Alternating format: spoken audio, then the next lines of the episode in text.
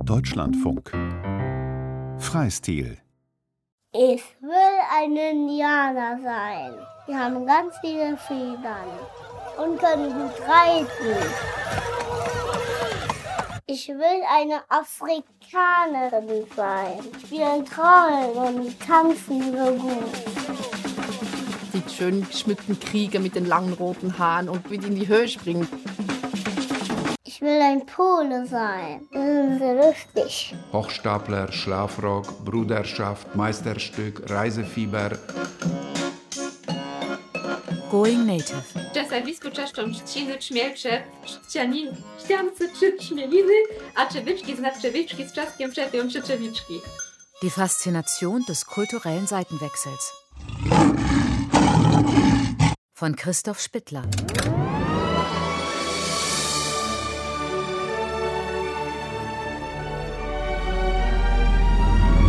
Es ist eine außerordentlich bemerkenswerte Tatsache, dass die Europäer, obgleich sie sich schon viele Jahre in den verschiedensten Weltgegenden damit abquälen, die Wilden zu ihrer Lebensweise zu bekehren, noch nicht einen einzigen haben gewinnen können.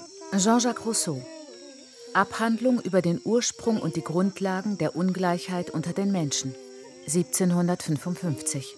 Dagegen liest man tausendfach von Franzosen und anderen Europäern, die sich aus freien Stücken zu diesen Völkern geflüchtet haben und bei ihnen ihr ganzes Leben verbrachten, ohne eine solche fremde Lebensart wieder aufgegeben zu haben.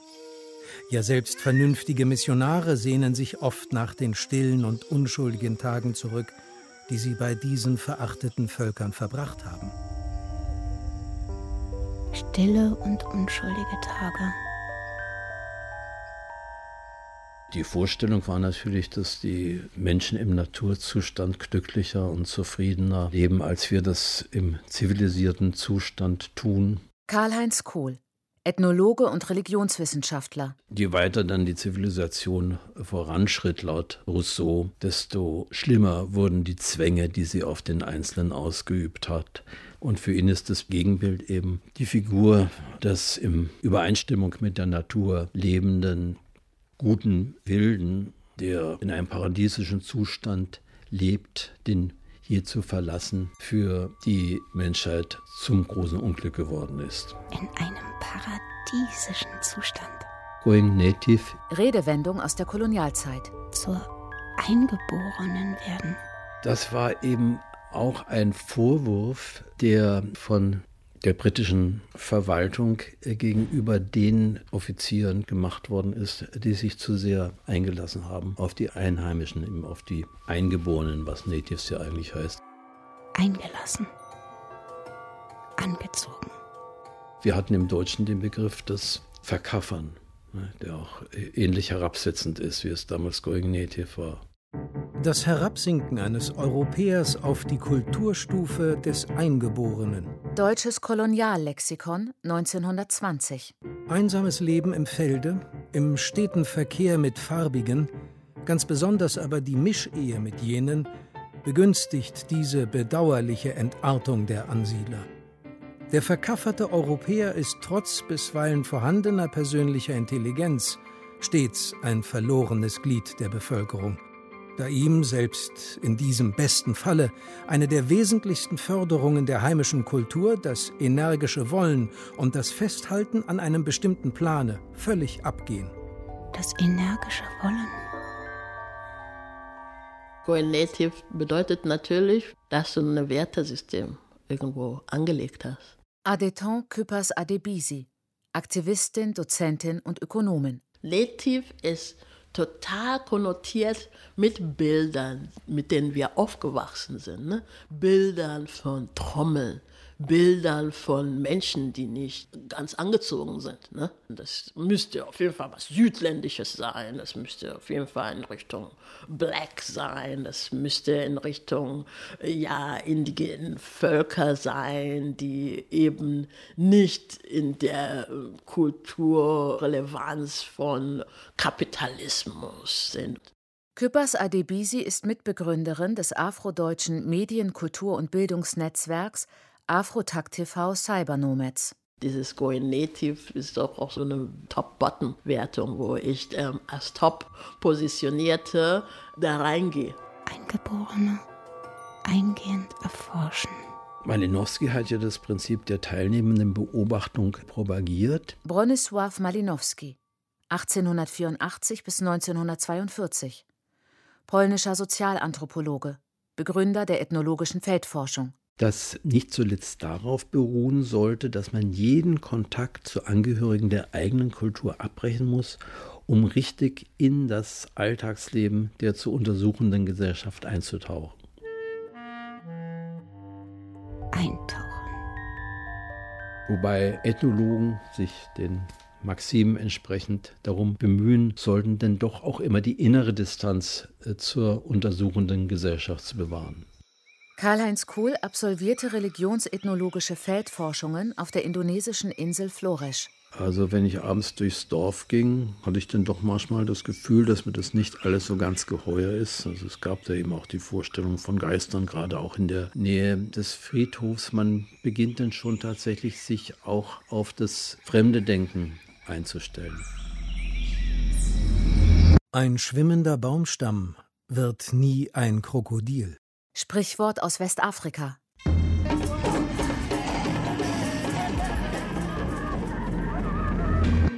Prothesen. Ich möchte eine blaue, außerirdische Indianerin sein. Die kann zu Baum zu Baum springen. Ich liebe Science Fiction und jetzt so in den Filmen zu sehen, wie das angefasst wird, das ist nochmal spannend. Im Jahr 2154. Auf einem fernen Planeten steht ein indigenes, den Menschen militärisch unterlegenes Alienvolk, dem Abbau eines wertvollen Rohstoffs im Weg. Deshalb sind wir hier. Unobtanium. Denn diese kleinen grauen Steinchen bringen 20 Millionen pro Kilo. Ob Gold, Koltan, ob Kaffee, ob Tee. Avatar. Regie James Cameron. USA 2009. Bis heute der kommerziell erfolgreichste Film aller Zeiten. Diese Wilden gefährden unsere ganze Operation. Wir stehen kurz vor einem Krieg und Ihre Aufgabe ist es, eine diplomatische Lösung zu finden. Ein als Ethnologe getarnter Soldat erhält den Auftrag, die Kultur der Navi genannten blauhäutigen Aliens auszuspionieren. Sie soll die Herzen und die Zustimmung der Eingeborenen gewinnen. Der querschnittsgelähmte Kriegsinvalide wird zu diesem Zweck per Bewusstseinsübertragung in einen synthetisch hergestellten Navi-Körper versetzt. Sie sehen aus wie Sie, Sie reden wie Sie und irgendwann vertrauen die uns. Im Körper des Indigenen kann er auf seinen Rollstuhl verzichten. Prothesen.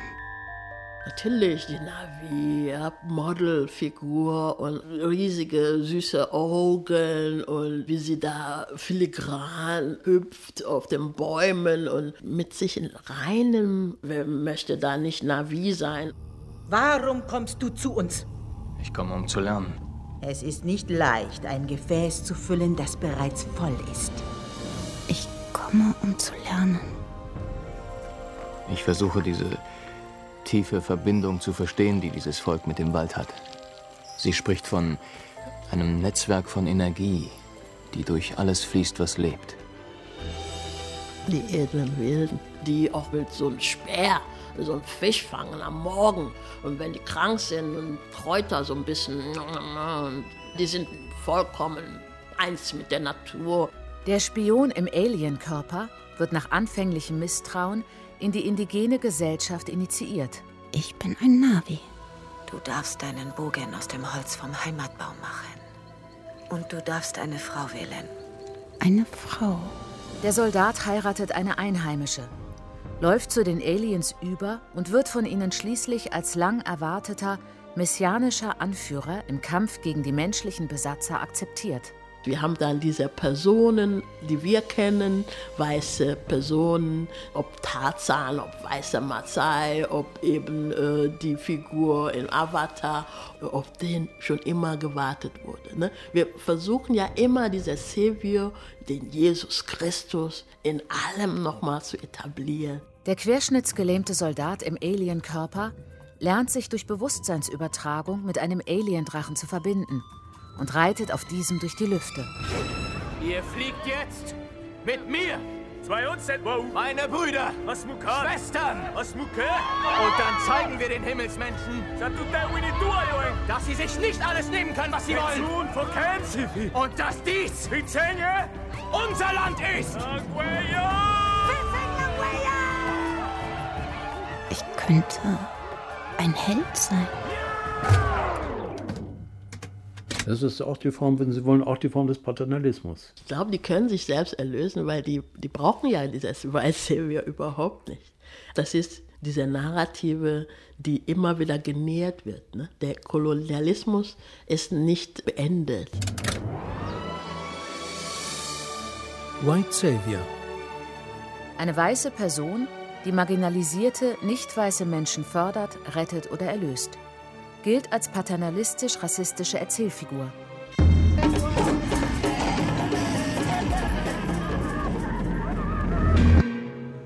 Die verkaufte Haut.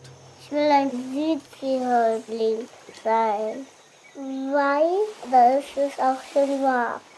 Also es gibt in Ostindonesien, aber auch in Afrika und in Polynesien die Figur des Stranger King.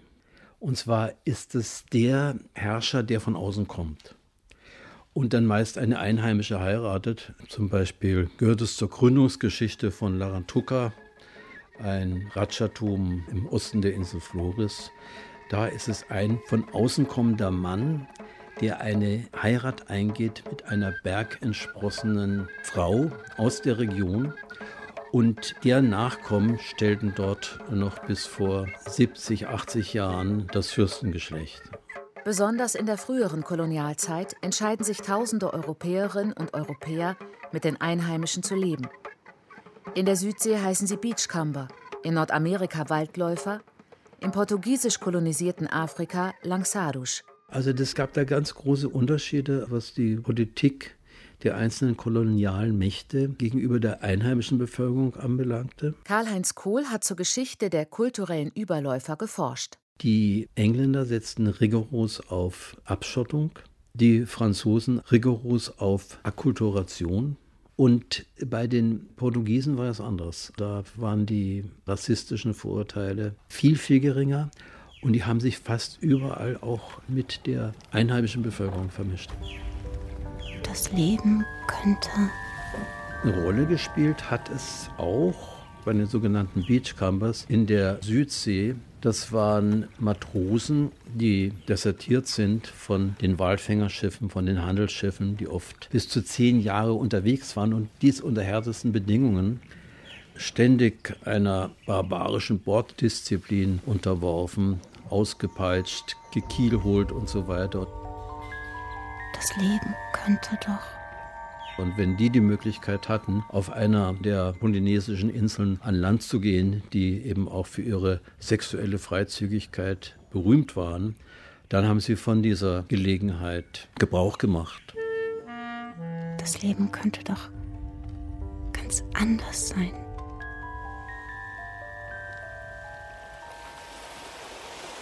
Marquesas Inseln 1804.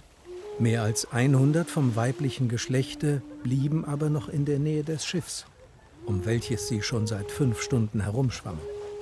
Während dieser Zeit hatten sie alle Künste, deren sie Meister waren, aufgeboten, den Zweck ihres Besuchs anzudeuten.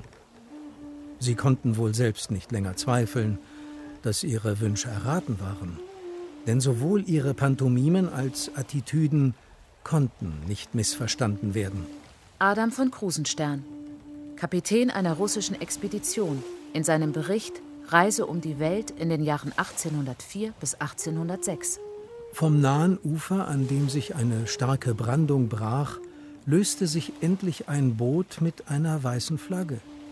Wir waren nicht wenig erstaunt, als aus ihm ein Europäer, ganz nach hiesiger Landessitte mit einem Lendengürtel bekleidet, zu uns an Deck stieg. Es gibt einen ganz interessanten Fall. Das war der Franzose Capri, den Adam von Krusenstern als Leiter der großen russischen Südsee-Expedition angetroffen hat auf der Insel Nukahiva. Und dieser Capri war ein geflüchteter französischer Matrose, der dort aber vollständig in die Gesellschaft integriert war auch von Kopf bis Fuß tätowiert, die Tochter eines Chiefs geheiratet hat. Die Tochter des Chiefs. Je veux être un marin français et vivre en liberté. Die Frauenzimmer sehen durchgehend sehr wohl aus. Ein wohlproportionierter Kopf, ein mehr rundes als längliches Gesicht, ein großes funkelndes Auge, eine blühende Gesichtsfarbe. Blühende Gesichtsfarbe. Sehr schöne Zähne. Schöne Zähne. Gekräuseltes Haar, welches sie mit einer Binde geschmackvoll zu zieren wissen.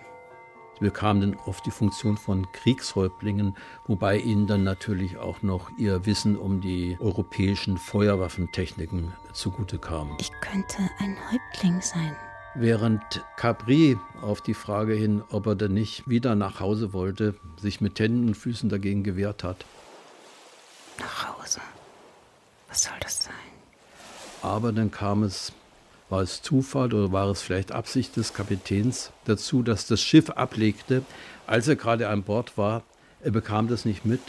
Und so musste Capri zurück in die Zivilisation und ist dann von Russland aus, war ja eine russische Expedition, versuchen, seine ursprüngliche Heimat, nämlich Frankreich, zu erreichen. Er hat wohl immer bedauert und bereut, dass er nicht auf Nukahiva hat bleiben können. Zurück in die Zivilisation. War zuerst eine Sensation, nicht zuletzt wegen seiner Vollkörper-Tätowierung oder auch in den artigen Kreisen umhergereist. Das ging eine Zeit lang gut, aber dann hatte man sich genug an ihm delektiert und er endete dann schließlich als Kirmes-Sensation auf den europäischen Jahrmärkten war zum Schluss dann so verarmt, dass er seinen eigenen Körper verkauft hat für den Fall seines Todes und soll dann wohl auch tatsächlich gehäutet worden sein und ausgestopft, wie das eben damals üblich war, in einem der damaligen Raritätenkabinette gelandet.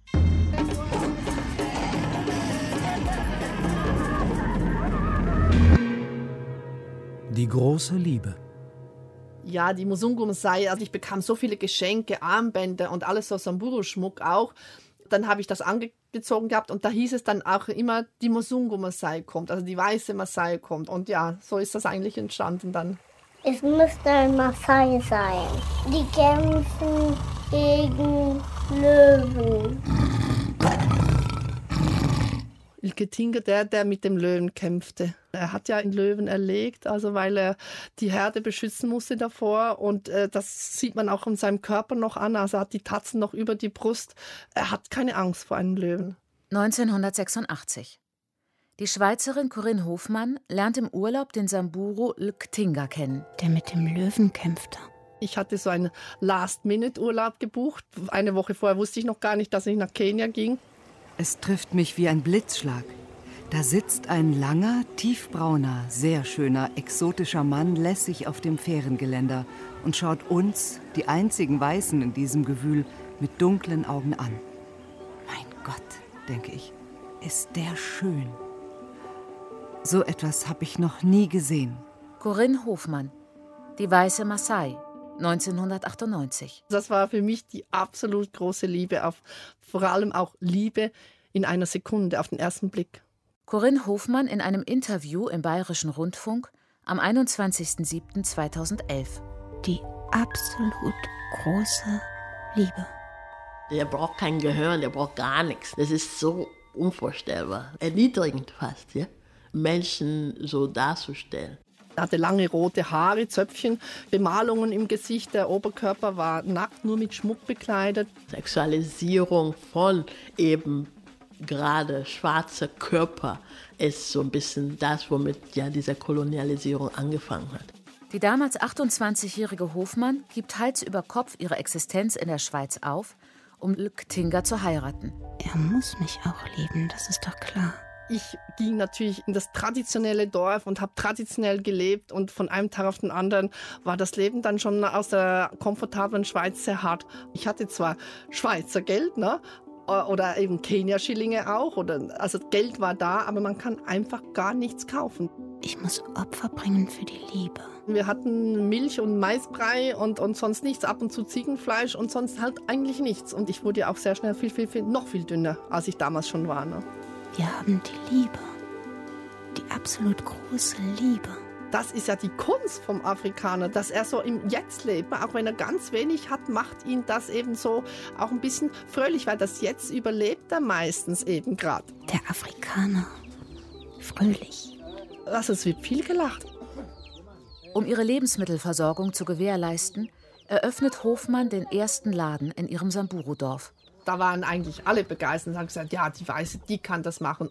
Das ist ja dann auch immer diese Dimension, wo dann genau diese eine weiße Person dahin kommt und dann die Möglichkeit hat, alle Strukturen, die seit Jahrhunderten nicht funktioniert hat, mal eben auseinander zu pflücken und das zu schaffen. Und dann können die das Wasser fließen lassen und was es alles möglich ist. Und es gab Malaria, die, habe ich ja dann auch eingefangen, also sechsmal insgesamt die Malaria. Bin ja da eingezogen. Ich habe das traditionelle Leben, so gut es ging, mitgemacht auch und wurde dann später auch schwanger und hatte ja in dieser Schwangerschaft dann eben leider, leider nochmal dreimal die Malaria und dachte auch, mein Kind stirbt mir da noch im Bauch weg. Schweißnass liege ich im Bett und bete für das Kind und mich. Ich musste wirklich da weggehen, damit ich überlebe, damit mein Kind überlebt. Plötzlich vernehme ich ein Motorengeräusch. Mitten in der Nacht taucht hier im Busch ein Flugzeug auf. Draußen höre ich Stimmen. Auch Lücketinga geht hinaus und kommt aufgeregt zurück. Ein Flugzeug. Der Pilot, ein Weißer, hilft mir ins Flugzeug. Er winkt meinem Mann zu, einzusteigen. Hilflos steht Lücketinga da. Er möchte mit und kann doch seine Angst nicht überwinden. Wir starten durch. Nachdem ihr Mann sie wiederholt aus Eifersucht beschimpft und bedroht, flieht Hofmann mit ihrer kleinen Tochter zurück in die Schweiz. Sie schreibt ein Buch über ihre vier Jahre in Kenia, das 2005 mit Nina Hoss in der Hauptrolle verfilmt wird. Kann ich mir nicht angucken. Ich schütze mich auch, weil für mich als eben native deutsch positioniert, ist das immer so ein bisschen äh, so ein schmerzhaftes Sehen. Ne? Ich brauche dann schon ein bisschen so eine Distanz und eine Zeit und dann äh, gucke ich mir das dann in Ruhe an. Also ich war immer im Briefkontakt natürlich mit der Familie und ich unterstütze die auch, seit ich zurückgekehrt bin in die Schweiz. Ich bin jetzt hier und bin ganz normal Adeton. Aber es gibt eine Welt, wo ich hingehe und ich werde da Superhero. Wer möchte das nicht? Wer möchte nicht Superhero sein, ohne was dafür zu tun? Ich habe ja auch einen Förderverein gegründet und sammle Spenden. Deswegen gehen ja auch Menschen gerne äh, nach Afrika, die weiße Hautfarbe haben, weil die dann Superhero sind. Ja, die können nicht äh, gleich in so einem Film Superhero sein, aber es gibt doch Afrika, ne? Da kann ich doch äh, Maasai sein, da kann ich doch so so so eine Schule bauen, ja? Ganz stolz und noch Geld sammeln dafür. Und dann sollen wir immer spenden jedes Jahr. Äh, Spendenmarathon machen wir ja alle mit wenn du dann, dann noch das Gefühl hast, ach, dafür muss ich nur weiß sein, ach, bin ich ja schon, ach, dann gehe ich ja dahin und mache das. Dieser Kolonialismus wird weiter genährt. Also es ist sicher ein Phänomen, wo das Buch rauskam. Bis heute ist es unter den bestverkauften Büchern. Da macht man eben eine Sensation draus. Und wenn es Frauen sind, die darüber schreiben, ist es natürlich nochmal ein ganz schönes Stück abenteuerlicher. Das wird dann vielleicht Bestseller und dann kannst du anfangen davon zu leben. Jetzt wieder so leben, das könnte ich jetzt nicht. Also ohne diese Liebe kann man das einfach nicht. Wenn ich weiß, dass ich nur irgendwie vier Jahre in Nigeria sein muss, um dann 30 Jahre äh, davon zu zehren, dann würde ich das, glaube ich, auch machen.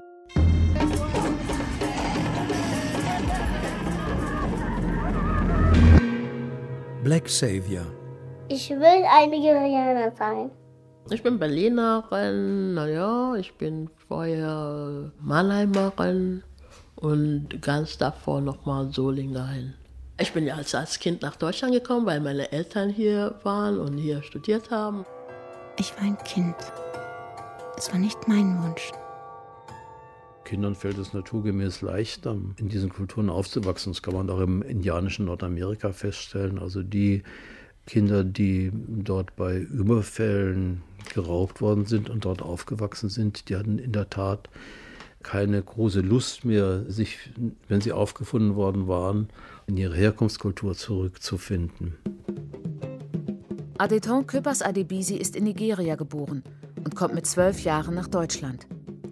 35 Jahre später reist sie erstmals wieder in ihr Geburtsland. 35 Jahre, die dir immer wieder zeigen, du kannst da nicht mehr leben. Du kannst da nicht mehr existieren. Du wirst sterben. Es gibt da Bakterien.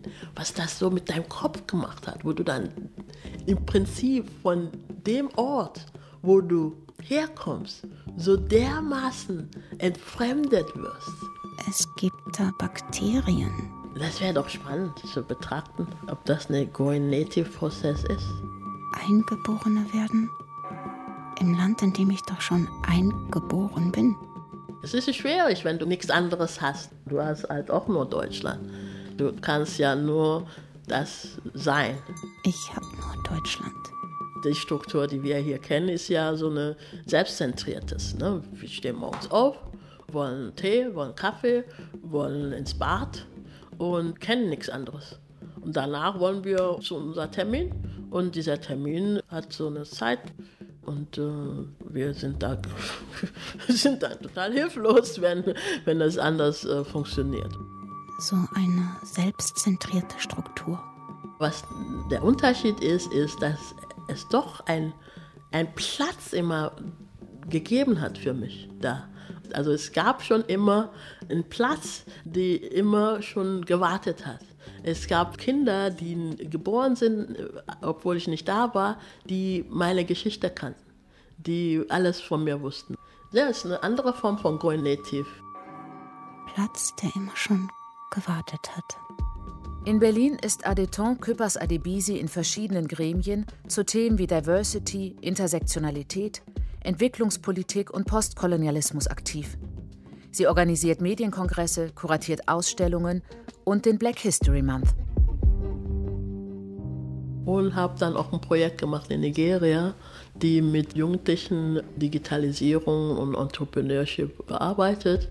Küppers Adebisi ist auch in der Jugendbildungsarbeit aktiv. Und habe gesehen, dass ich da auch Studis haben kann und denen Sachen beibringen kann und dass das denen auch hilft, weiterzukommen. Das heißt, äh, ich bin irgendwo auch so eine Black Savior, die da hinkommt und sagt, oh, ich mache ein Projekt und ihr habt auch alle da was davon. Obwohl, wenn du mein Budget vergleichst, das ist irgendwie total low, low, low Budget und ähm, im Vergleich zu dort ist das High Budget. Und das zeigt dann auch, wie, wie dieses Ausbeutungsprinzip einfach geht. Ich kann auch mit Low Budget ein Superhero sein.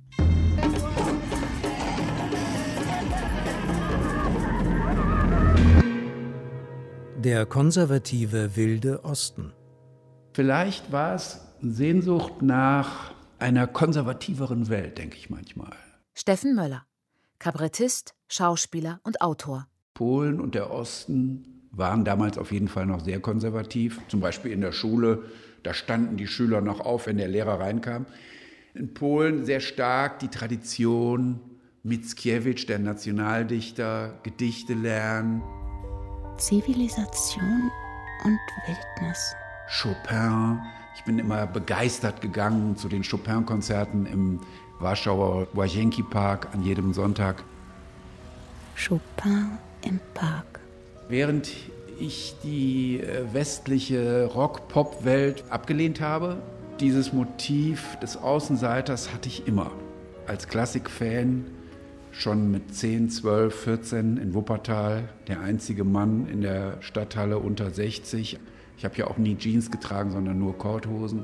Ich habe keine Cola getrunken. Ich habe von Anfang an versucht, den Mainstream zu boykottieren. Und ich habe ganz klar was, was ganz anderes gesucht, ja. Berlin 1993. Dann kam dieses Plakat an der FU, da in der Mensa, Polnischkurs in Krakau. Und das war eine reine Neugierde, sonst nichts. Die Frage, warum ich dann in Polen geblieben bin, das war natürlich dann kein Zufall mehr, sondern ich habe einfach gemerkt, ich fühle mich wohl. Ich hatte in Polen zum Beispiel nie Heimweh. Neugier. Dann wurde ich in Warschau Deutschlehrer. Das war auch mein Hauptgrund. Ich hatte gehört, dass man in Polen als Deutscher sehr schnell Arbeit findet, weil Polen das Land ist mit den meisten Deutschlernern weltweit. Stimmte auch. Ich hab, bekam sofort Arbeit in einem Gymnasium in Warschau. Sofort Arbeit. Polnisch ist sehr schwer am Anfang. Ich hatte das Gefühl, ich schaffe es nicht. Ich habe einen Sprachkurs besucht in Warschau an der Uni und ich saß zu Hause, habe versucht, die Hausaufgaben zu machen und ich konnte nicht mal die Wörter lesen, die ich da aufgeschrieben habe. Ich wusste nicht, wie man die ausspricht. Blümajanczka, Kloda, Nikti, Listania, Si, Krokodilem. Und eines Tages in der Straßenbahn kam ein kleiner Junge, hat in sehr schnellem Polnisch gesagt, Przepraszam, która jest godzina? Und ich habe ihn verstanden. Entschuldigung, wie spät ist es? Und ich konnte sogar mit Hilfe meiner kleinen Kenntnisse sagen, es ist kurz vor elf. Za 10, 11, 10 vor elf. Und der kleine Junge hat gesagt, Dziękuję und ist weggegangen und hat nicht mal bemerkt, dass ich Ausländer war. Das war ein Highlight. Kurz vor elf. Das war so ein Gefühl, dass ich es doch schaffe. Später kamen dann natürlich auch Freunde, Freundinnen dazu. Auch in der Arbeit war es sehr wichtig, dass ich äh, meinen ersten Monatslohn verdient habe. Weiß ich übrigens noch genau. Es waren 7,5 Millionen Slotty habe ich verdient. Also wichtig war auch meine Wohnung, die ich äh, gemietet habe. So eine gute Wohnung finde ich in Deutschland nicht so schnell. Low Budget ist High Budget. Ich hatte eine Ofenheizung in Berlin-Prenzlauer Berg. Es war mir verdammt kalt im Winter. Und ich habe gehört, in Warschau haben alle Fernheizung. Es müsste ein Pole sein. Die haben es so warm wie in der Südsee. Komischerweise bin ich aber in Polen rucki zucki reingekommen. Es hatte sicher auch damit zu tun, dass man eben als westlicher Ausländer in Polen einen Bonus hat.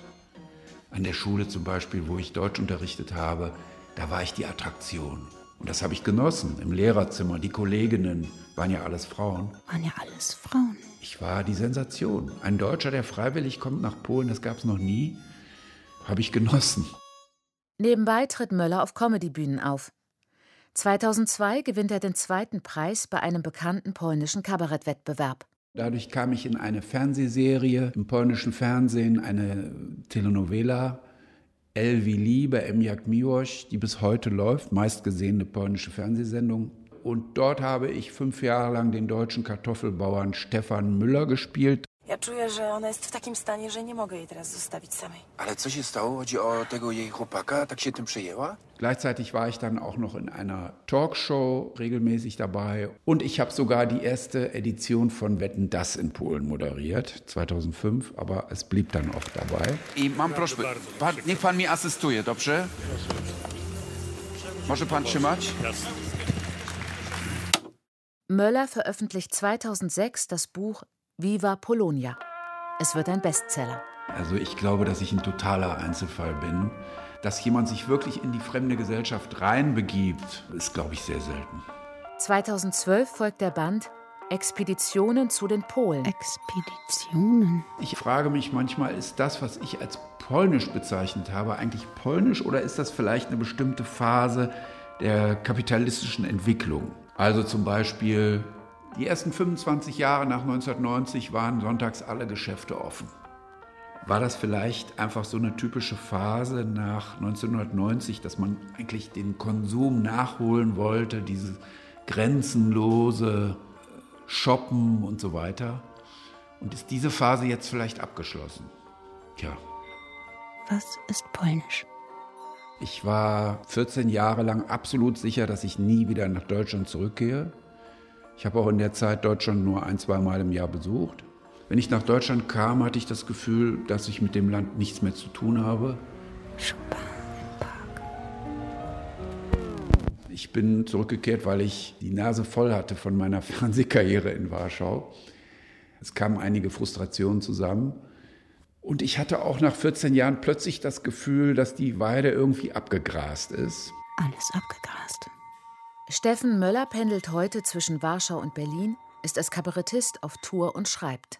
Aber heute würde ich sagen, es gibt vielleicht noch ein paar Bereiche in meiner Seele, die sozusagen noch nach anderen Ländern rufen. Abgegrast und weiter.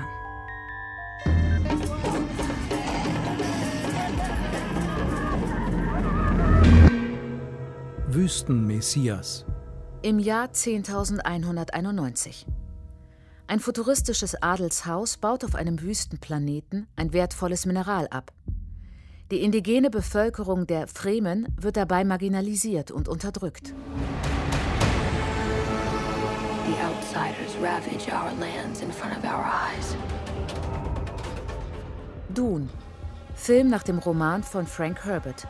USA 2021. Regie Denis Villeneuve. Dieser Film ist eine Kontinuität von diesem Kolonialismus. Schwarze Personen äh, sind Fremen, sie sind in den Bergen, denen gehört dieser Nation, aber das sind die, die äh, eigentlich ausgeschlachtet werden. Paul, der Thronfolger des Adelshauses, wird von den einheimischen Fremen als Messiasgestalt angesehen. Muad'Dib, oder wie nennen sie den, ist jetzt äh, der Erlöser ist gekommen. Und das ist ja auch der Erlöser, auf den gewartet wird. Als das Herrschergeschlecht im Krieg mit einem konkurrierenden Adelshaus entmachtet wird, läuft der Thronfolger zu den Fremen über und wird deren Anführer. Adlige weiße Mann muss das sein. Das ist spannend, weil du wirst ja auch in diese Privilegien reingeboren.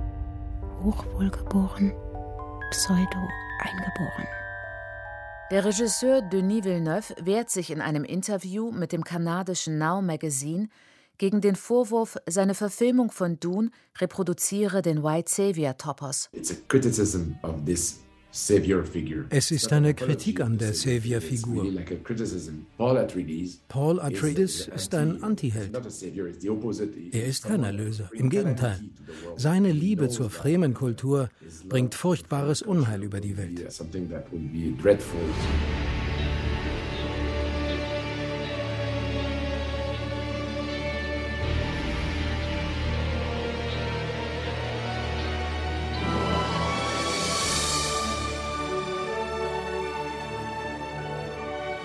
In der realen Kolonialzeit entscheiden sich einige Offiziere des Empire, die Lebensform der Kolonisierten anzunehmen. Richard Burton, Gordon von Khartoum und Thomas Edward Lawrence sind Beispiele. Es müsste ein Beduine sein. Sie haben Kamele. Sie sind frei.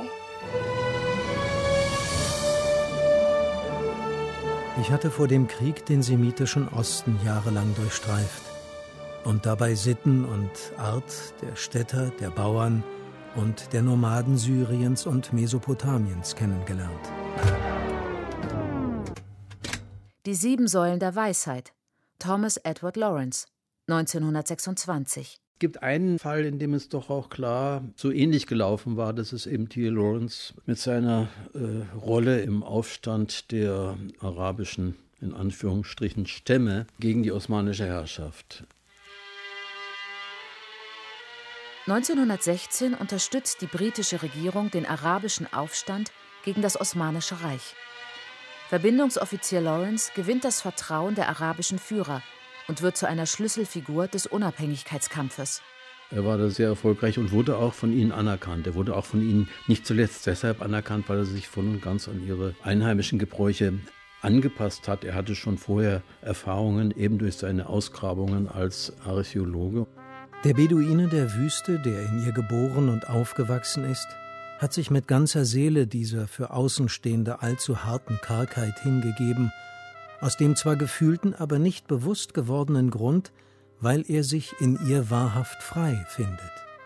Er hat alle materiellen Bindungen, Annehmlichkeiten, Verfeinerungen, Luxus und sonstigen Ballast des Lebens hinter sich gelassen, um dafür eine persönliche Freiheit zu gewinnen, die von Elend und Tod bedroht ist.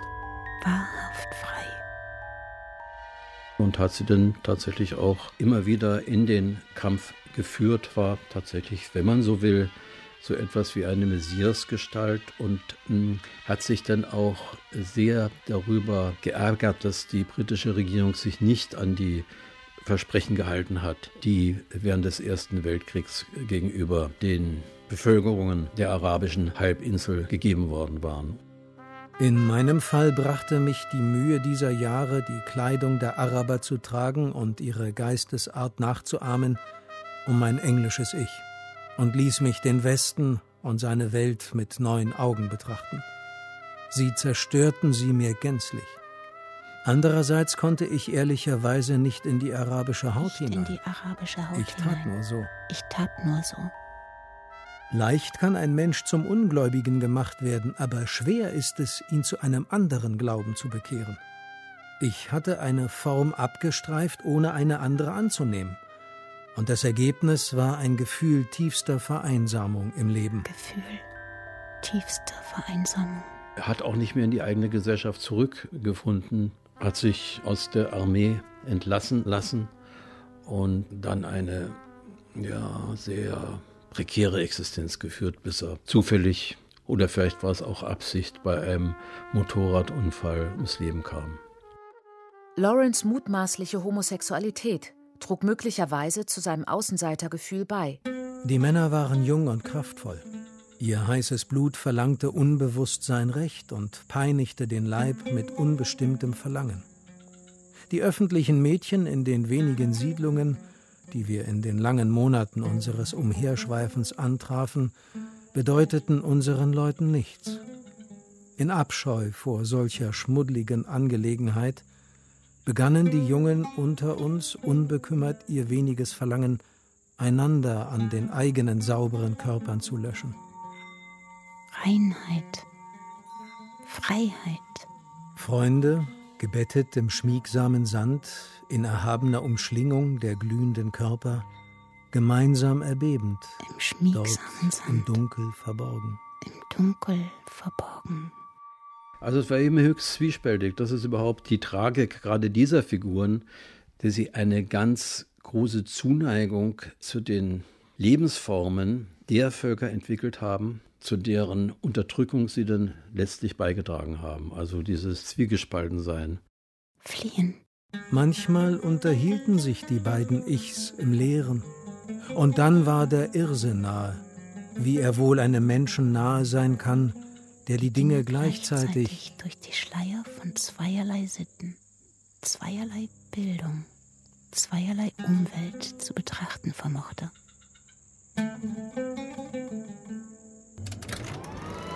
T.E. Lawrence Geschichte wird 1962 von David Lean als Lawrence von Arabien mit Peter O'Toole und Omar Sharif verfilmt.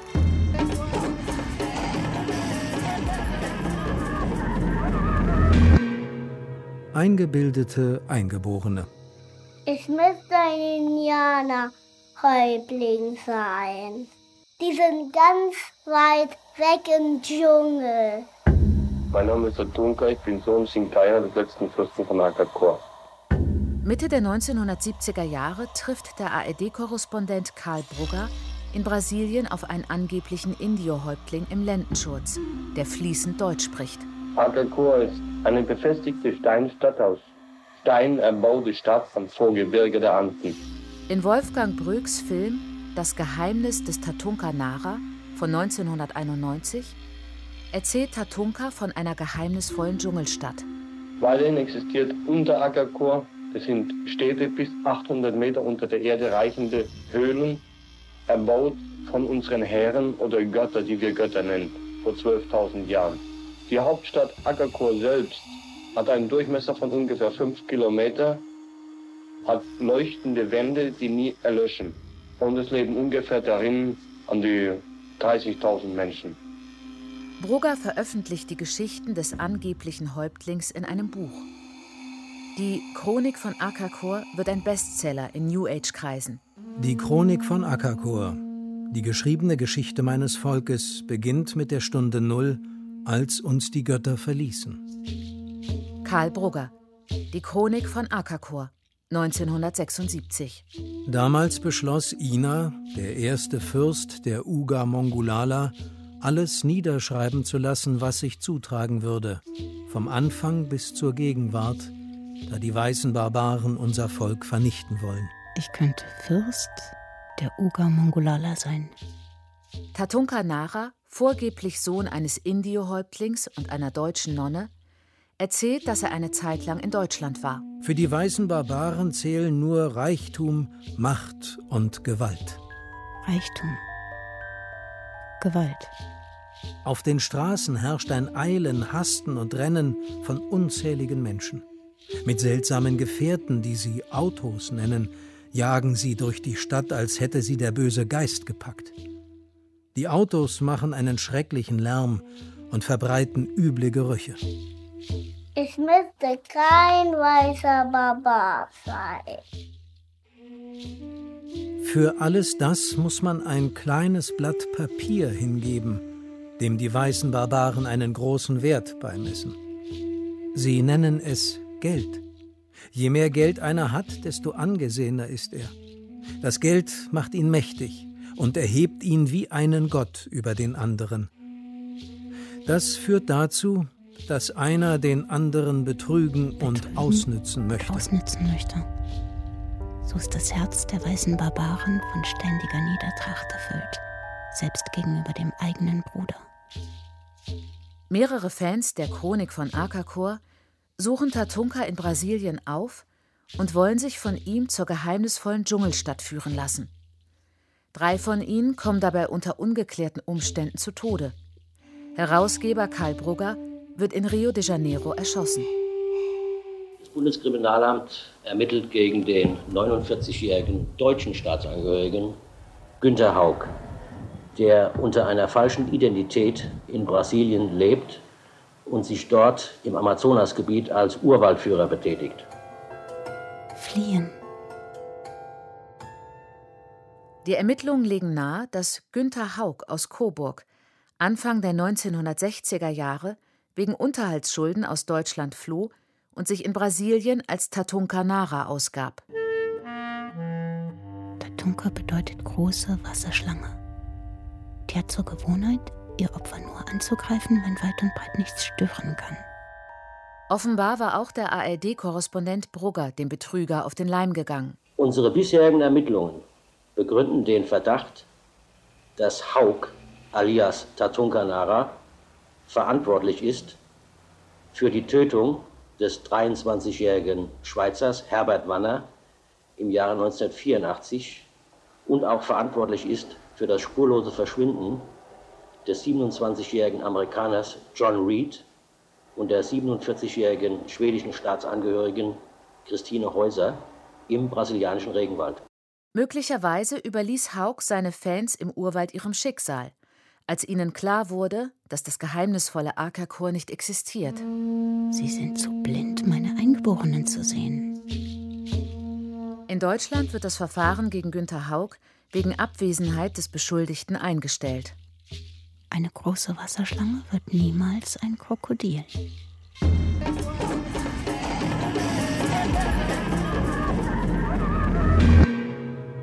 Prothesen.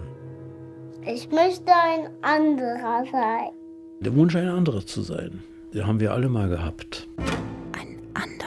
Ja, bin ich wirklich polnisch geworden oder war ich insgeheim doch immer schon polnisch? Auch so eine Frage. Sehnsüchte spielen immer eine Rolle. Die Motive sind natürlich vorhanden. Ich sag mal hochgestochen als Ex-Philosophiestudent Rousseau. Zurück zur Natur. Flucht vor der Klimakatastrophe, vor der Hyperzivilisation und diese Sehnsucht nach dem nicht verteilten Land, ja, der, der Prärie-Effekt, die Sehnsucht nach dem nicht festgelegten. Low Budget ist High Budget. Heute ist es halt der wilde Osten. Für mich gilt das immer noch. Alles Interessante kommt aus dem Osten. Eben wie eben manche sagen, die Sonne geht im Osten auf. Ich kann ein anderer sein, weil ich auf dem Westen bin. Weil ich weiß bin. Das ist Blackfacing. Blackfacing ist ja, ich nehme äh, die schwarze Figur und dann benutze ich das, aber bleib ja in meinem Weißsein. Ne? Ein schwimmender Baumstamm wird nie ein Krokodil. Das ist ein Benutzen. Das ist aber ein Benutzen immer, wenn es um Native geht. Natives werden benutzt. Ich habe meine Emigration immer als Bereicherung empfunden. Entfalten kann ich mich heute auch gut in Deutschland, weil ich eben das Polnische kennengelernt habe und da irgendwie Kraft getankt habe und Selbstbewusstsein getankt habe. Erweiterung der Persönlichkeit. Im Jahr 2154. Der querschnittsgelähmte Soldat im Film Avatar erhält als Prothese den Körper eines Indigenen und gewinnt dadurch neue Kräfte. Native-Kräfte. Im Körper des Indigenen reitet er auf einem mächtigen Drachen. In Harmonie mit den Kräften der Natur. Die menschlichen Gegner des kulturellen Überläufers steuern große Kampfroboter als ihre Prothesen, sind damit aber letztlich unterlegen. Technische Prothesen. 2022 kommt die Fortsetzung des Avatar-Films in die Kinos. Regisseur James Cameron verspricht für den zweiten Teil eine noch beeindruckendere 3D-Technik. Wir sind auch so ausgetrocknet in der Realität. Wir haben Pandemie, wir haben, ist nichts los, wir dürfen nichts mehr. Aber durch die Filme können wir wieder Erlebnisse haben. Wir können mitmachen. Mein Gott, 3D, wir können eintauchen. Wir sind mehr, als in der Realität möglich ist. Es müsste mitten im Dschungel sein. Es ist eine andere Welt, die ich Ihnen präsentiere. Ich schreibe so, dass man das halt miterlebt, was ich schreibe, dass man da richtig eintaucht. Ich möchte eintauchen. Die Zivilisation hat ihre Zwänge. Wir leiden ja im Moment vor allem unter der zunehmenden Beschleunigung. Wir leiden unter der Digitalisierung und ich könnte mir vorstellen, dass unter diesen Bedingungen jetzt das geruhsamere Leben in einem außereuropäischen Land durchaus auch seine Reize haben könnte und was es denn doch für eine Desillusionierung ist, wenn man sieht, wie die digitale Welt uns heute bis ins kleinste Dorf hinein verfolgt. Der Tod des Eingeborenwerdens diese ähm, Idee, dass du vielleicht auch als Native einfach dahin gehen kannst und nichts anderes als du selbst sein kannst, äh, der mit dem Wolf tanzt mäßig.